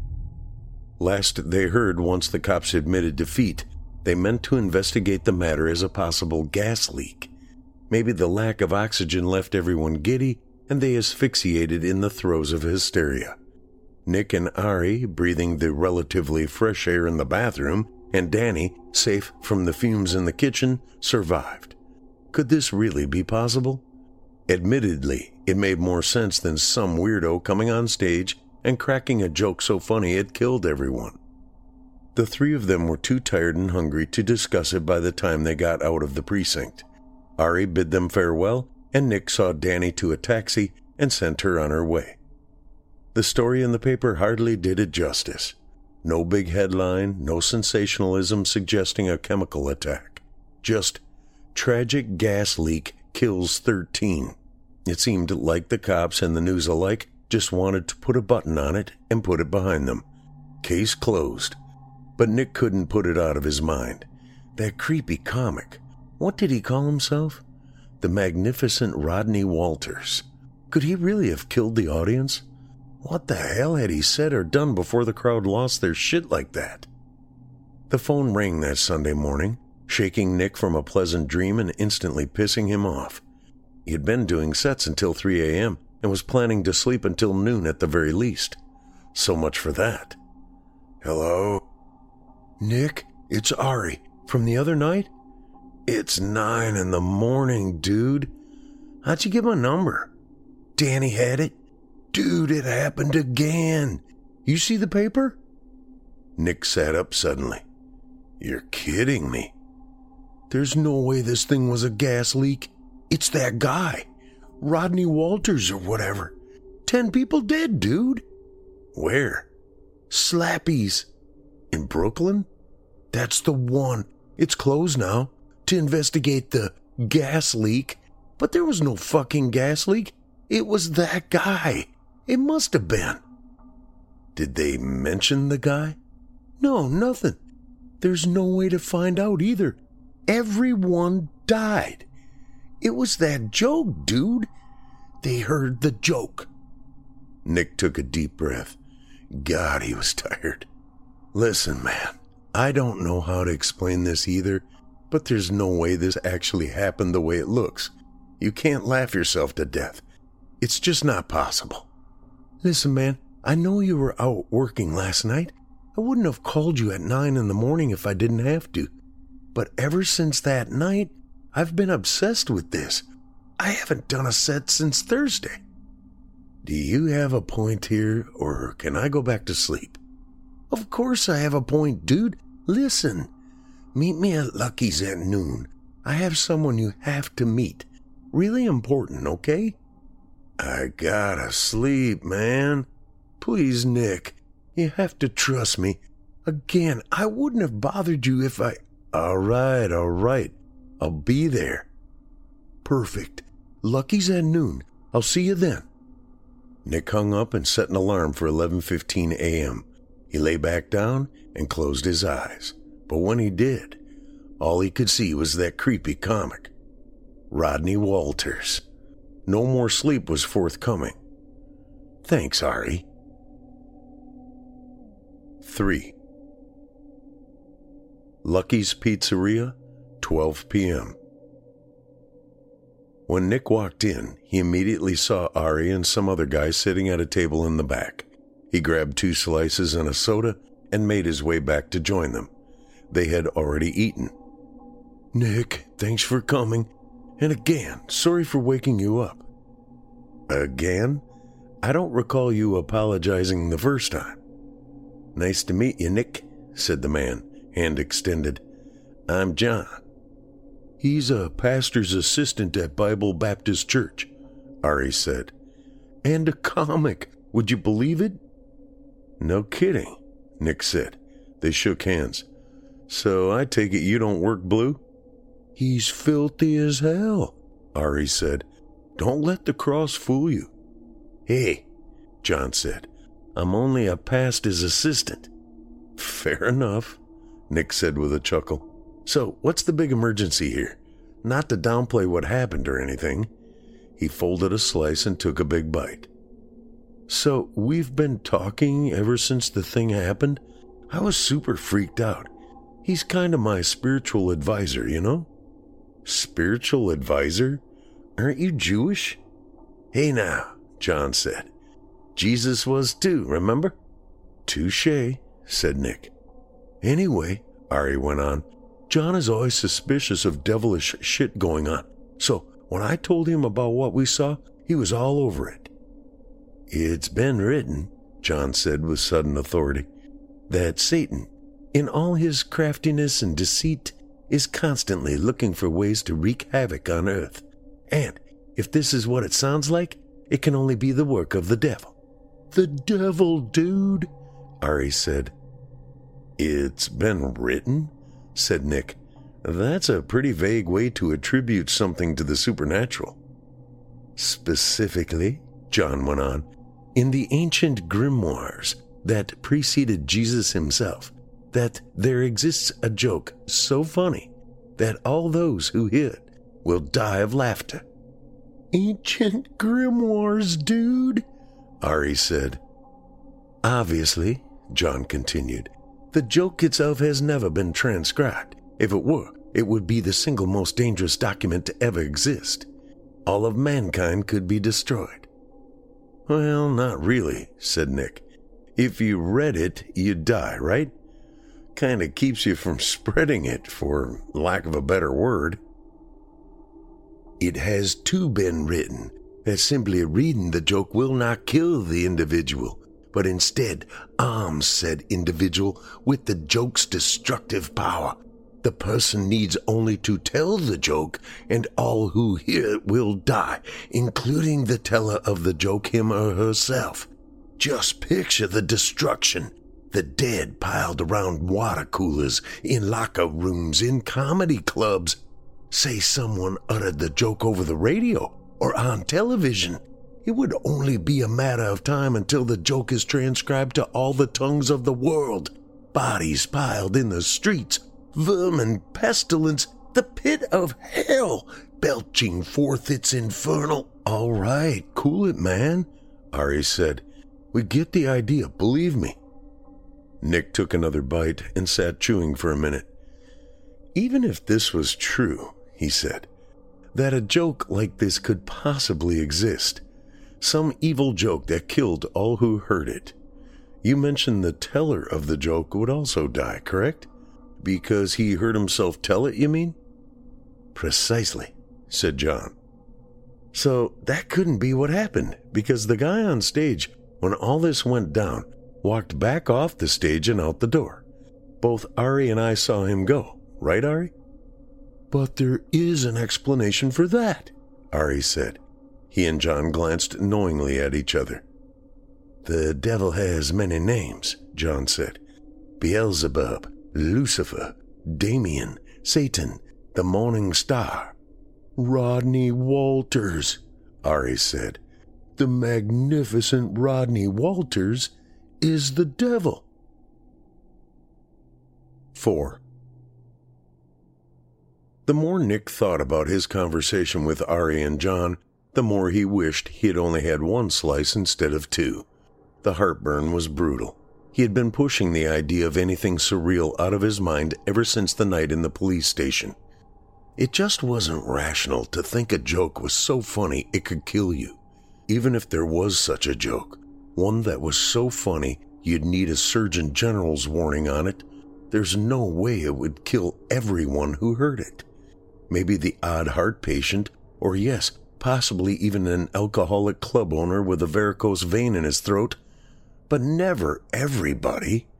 Was it possible John's take on the situation was accurate had the pit of hell belched forth Rodney Walters? Nick picked up the phone and canceled his spots at the riot room. As tired as he was today, attempting comedy tonight was a certain bomb. Screw it, he said. He was dozing on the couch at around 5 p.m. when the local news brought up the comedy club tragedy in Brooklyn. Ten dead from suspected gas leak. The second such tragedy in a week. More regulation needed? It didn't go any further into it than that. What were a couple dozen deaths in a city of zillions? Peanuts, that's what. Worth little more than the ten bucks you'd get for your 15 minute spot. No sooner than Nick closed his eyes did his cell phone ring again. He picked it up and looked at the number. It was Ari. Nick shook his head. They certainly had become fast friends, hadn't they? Hello? Nick, you got the TV on? Yeah, why? And why are you always calling me when I'm trying to sleep? Put on channel 7, dude, quick. Nick grabbed the remote and hit 7. The Midtown Mania Comedy Festival was going on a week from today. The news was showing snippets from last year's festival. Big acts from around the country doing their best 15 minutes. Everyone selling t shirts and CDs, taking pictures and signing autographs for the fans. Nick couldn't care less about it. The festival was huge, but guys on his level had no shot at all getting on stage at a show like that, much less a guy like Ari. The whole thing was a self celebrating big shot fest.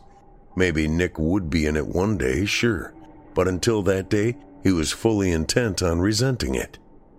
Why do you care? Nick asked, hoping to sneak in five minutes between Bill Burr and Dave Attell. You never heard about that big raffle? What big raffle? I try not to pay any attention to this shit. Look, man, look, right now. Nick looked at the TV. There he was. The magnificent Rodney Walters, this year's first guest spot raffle winner. The lucky comedian will have the chance to perform five minutes in front of a massive crowd of an expected 80,000 comedy fans. A chance in a lifetime for sure. We at Channel 7 News wish Rodney Walters a magnificent performance indeed. Nick's stomach tightened. The pizza was creeping up his throat again. I see, he said. Dude, there's no way he could have won that contest without harnessing his infernal devil powers. There were like 50 zillion entries. I can imagine, Nick said. I mean, I know you aren't convinced or anything, I can totally understand. The whole thing sounds pretty crazy, but you gotta admit, like, seriously, right?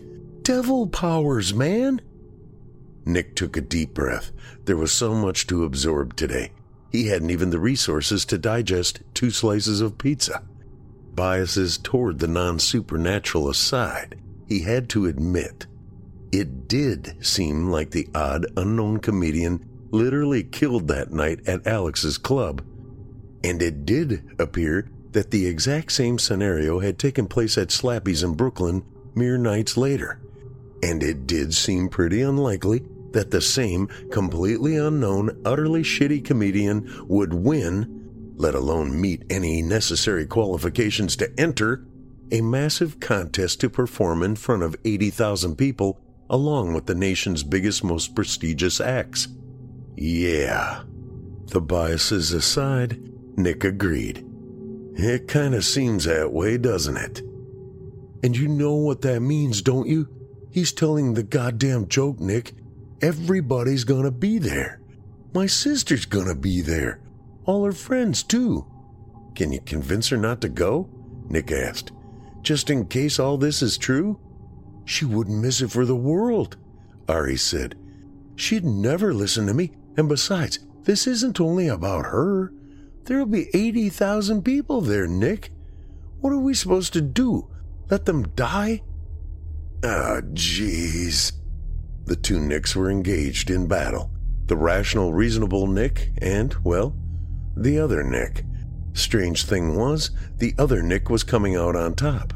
Hard as it may have been to believe, there was actually more evidence that the magnificent Rodney Walters was the devil seeking to commence hell on earth than there was to explain him as a shitty hack comic who got really lucky. Either way, Nick decided, whether in the name of God or the spirit of comedy, the fucker needed to be stopped. 5. Sunday, day of the Midtown Mania Comedy Festival. A record turnout of 90,000 people packed into Central Park to watch their favorite headliners on stage.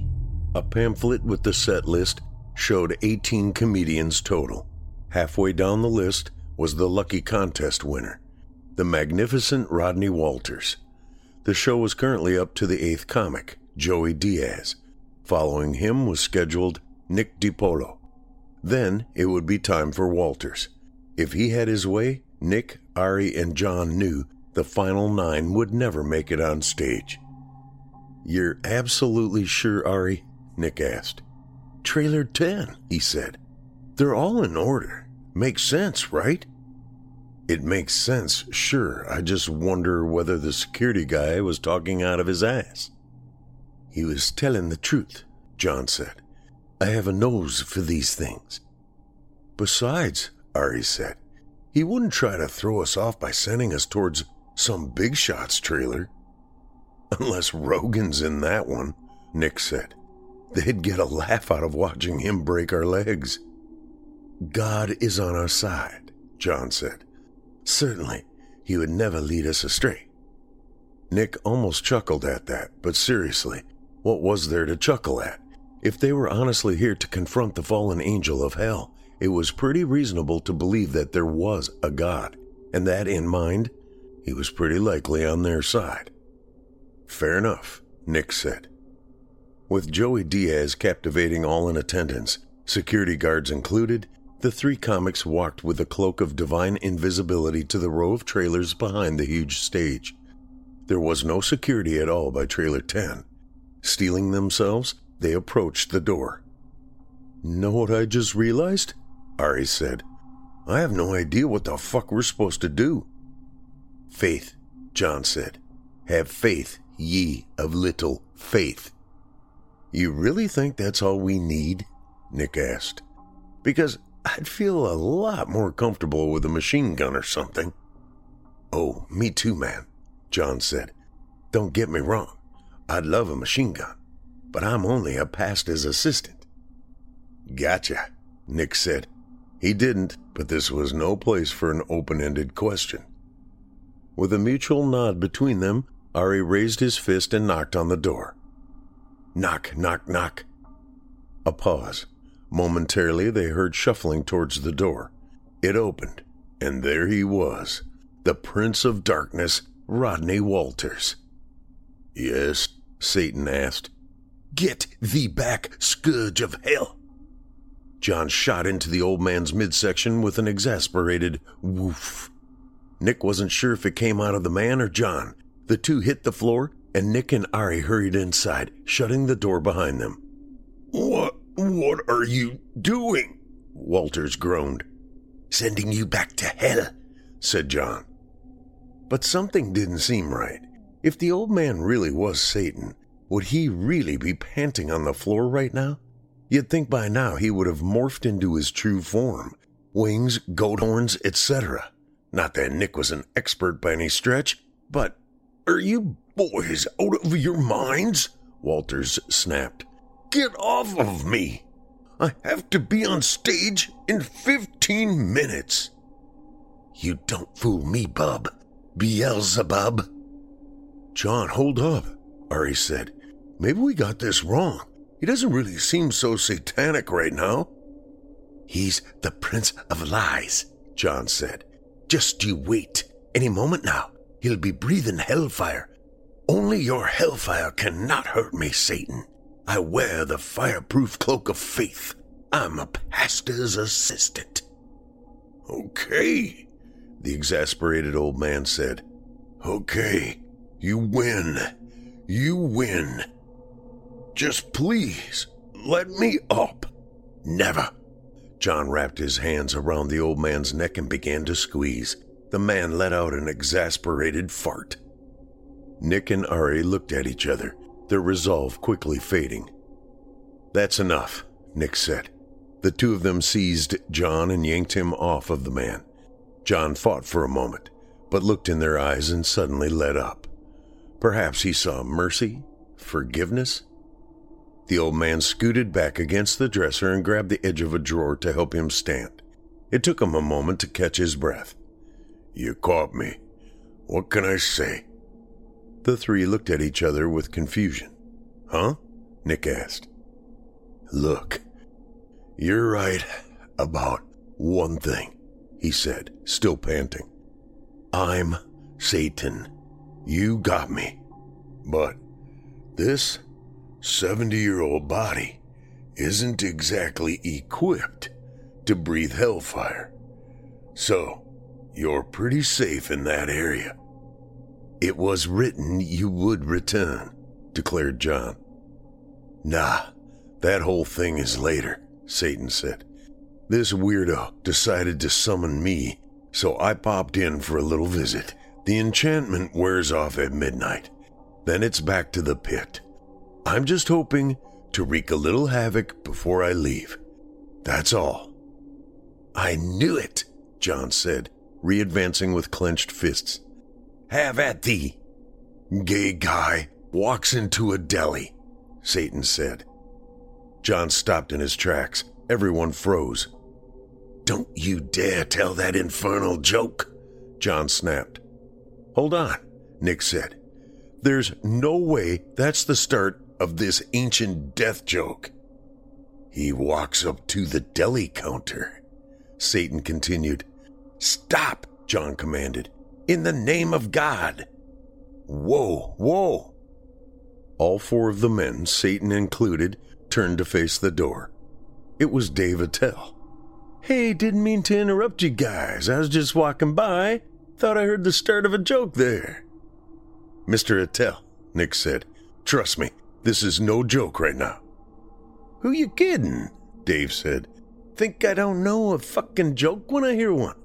Let's hear it, Rodney. Lay it on me. He points to the biggest baloney in the case, Satan continued. He goes, I'll take that one right there. John took another step toward Satan, but suddenly he lost his footing. His legs wobbled and he was forced to take a knee. Somehow the joke was already starting to take effect. The power of Christ compels you, he shouted. The power of Christ. Earplugs, Ari said. He's not stopping. John gave up his attempt at exorcism, and the three of them stuffed in their earplugs just like they had practiced. Dave Attell already had a smile creeping onto his face. Don't listen, Dave, shouted Ari. Cover your ears. Dave mouthed back silently. Shut up, dude. I gotta hear the punchline.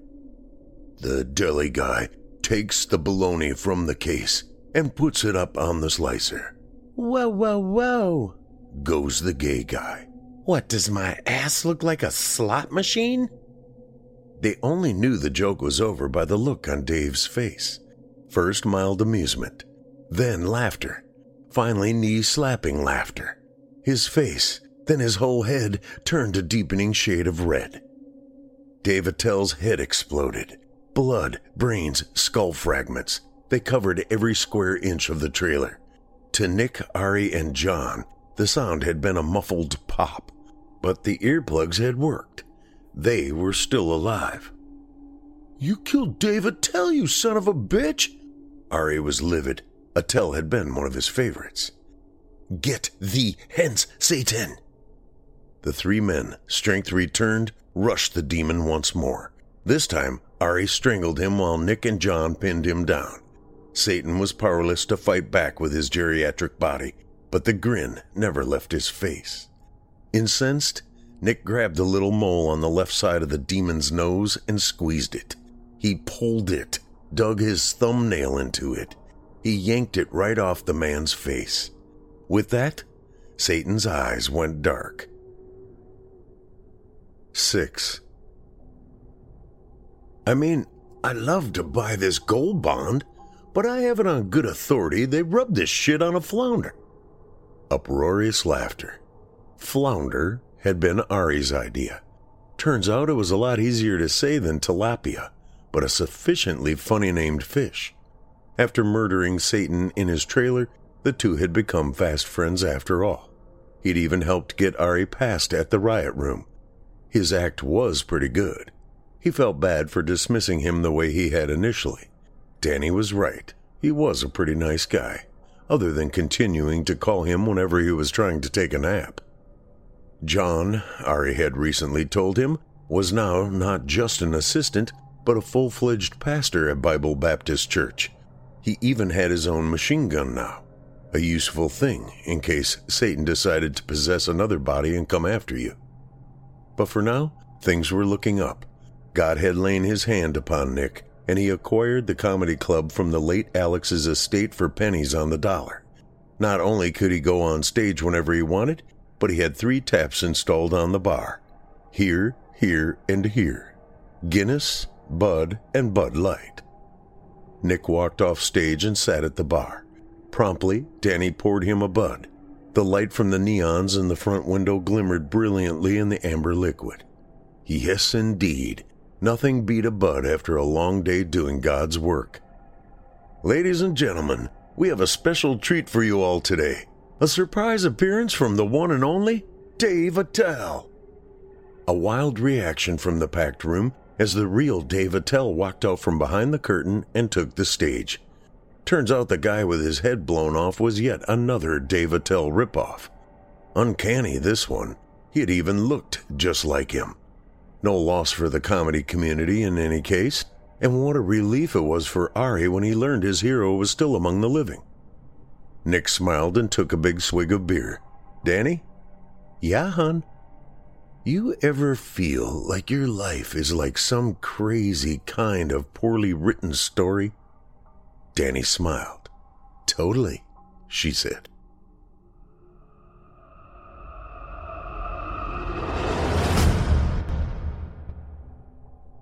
I hope you enjoyed He's Killing Up There, as written by Jeff Sturdivant and voiced by Evil Idol 2019 contestant number 2, Paul J. McSorley. Don't forget, all of tonight's performances were featured in the second round of this year's 2019 Evil Idol Horror Voice Acting Competition, hosted on our official Chilling Tales for Dark Nights YouTube channel, now and running the next several months. If you enjoyed the performances tonight, visit our YouTube channel and vote on theirs and the other entries in the competition. Again, you can find CTFDN and the Evil Idol competition on YouTube. Just search Chilling Tales for Dark Nights YouTube on any search engine, or visit chillingtalesfordarknights.com and click the Evil Idol link on the navigation bar to see a current roster, contestant profiles, and links to all of the performances thus far. We and the candidates appreciate your support. We'd also like to remind you to take a moment to stop by our iTunes page and leave us a five star review and a kind word, and to follow us on Facebook, Twitter, and Instagram. And of course, subscribe to us on YouTube, where you can find an archive of our work going back to 2012. And consider signing up as a patron at our website, chillingtalesfordarknights.com, to show your support and get all of our content ad free. Finally, thanks again to today's sponsor, HelloFresh, for their support of this show. Don't forget, if you'd like to give HelloFresh a try today, as a listener, you can get 10 free meals, including free shipping.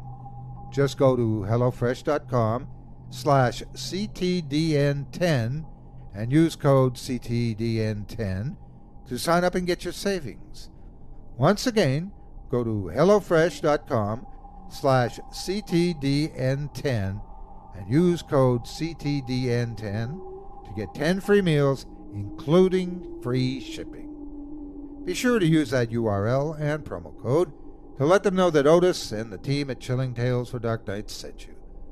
Thanks again so much for listening and for giving HelloFresh a try this month.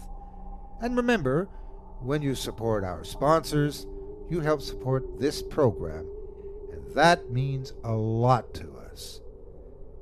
I'm your host, Otis Jiry. It's been a pleasure, as always. I'm so glad you were able to join us tonight. Tune in again next week when we once again turn off the lights and turn on the dark. Sweet dreams, listener. Sweet dreams.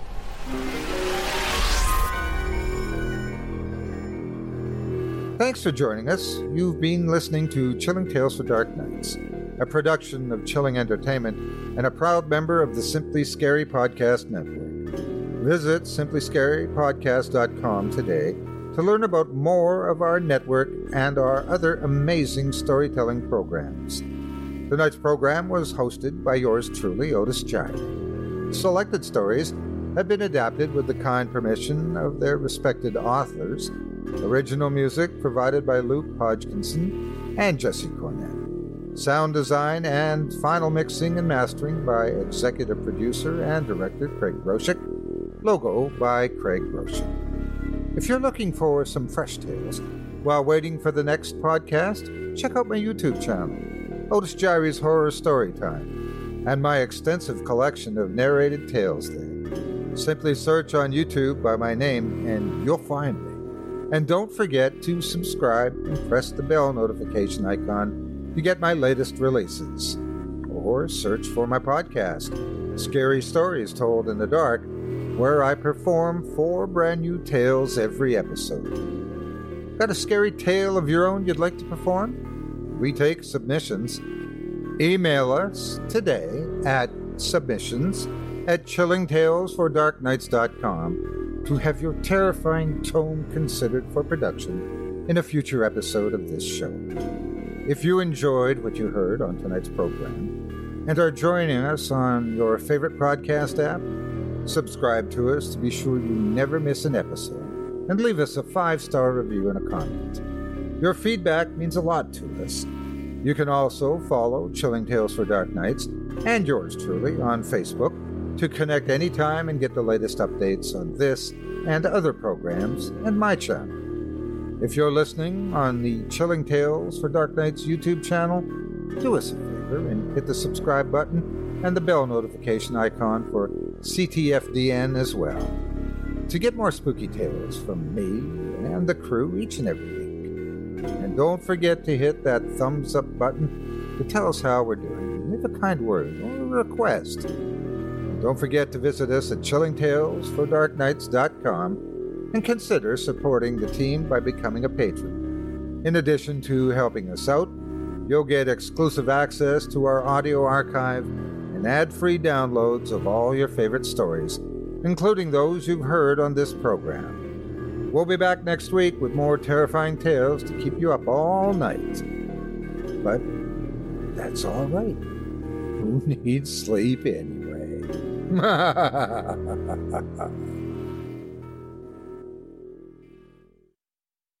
Angi has made it easier than ever to connect with skilled professionals to get all your jobs projects done well. If you own a home, you know how much work it can take, whether it's everyday maintenance and repairs or making dream projects a reality.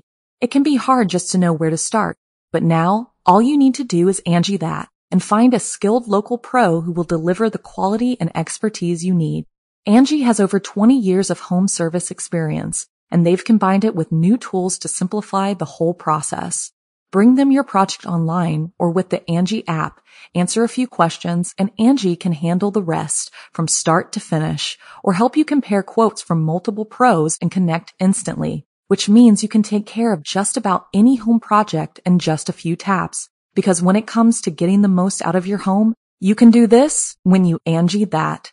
Download the free Angi mobile app today or visit Angi.com. That's A-N-G-I dot com. You can live out your MasterChef dream when you find a professional on Angi to tackle your dream kitchen remodel.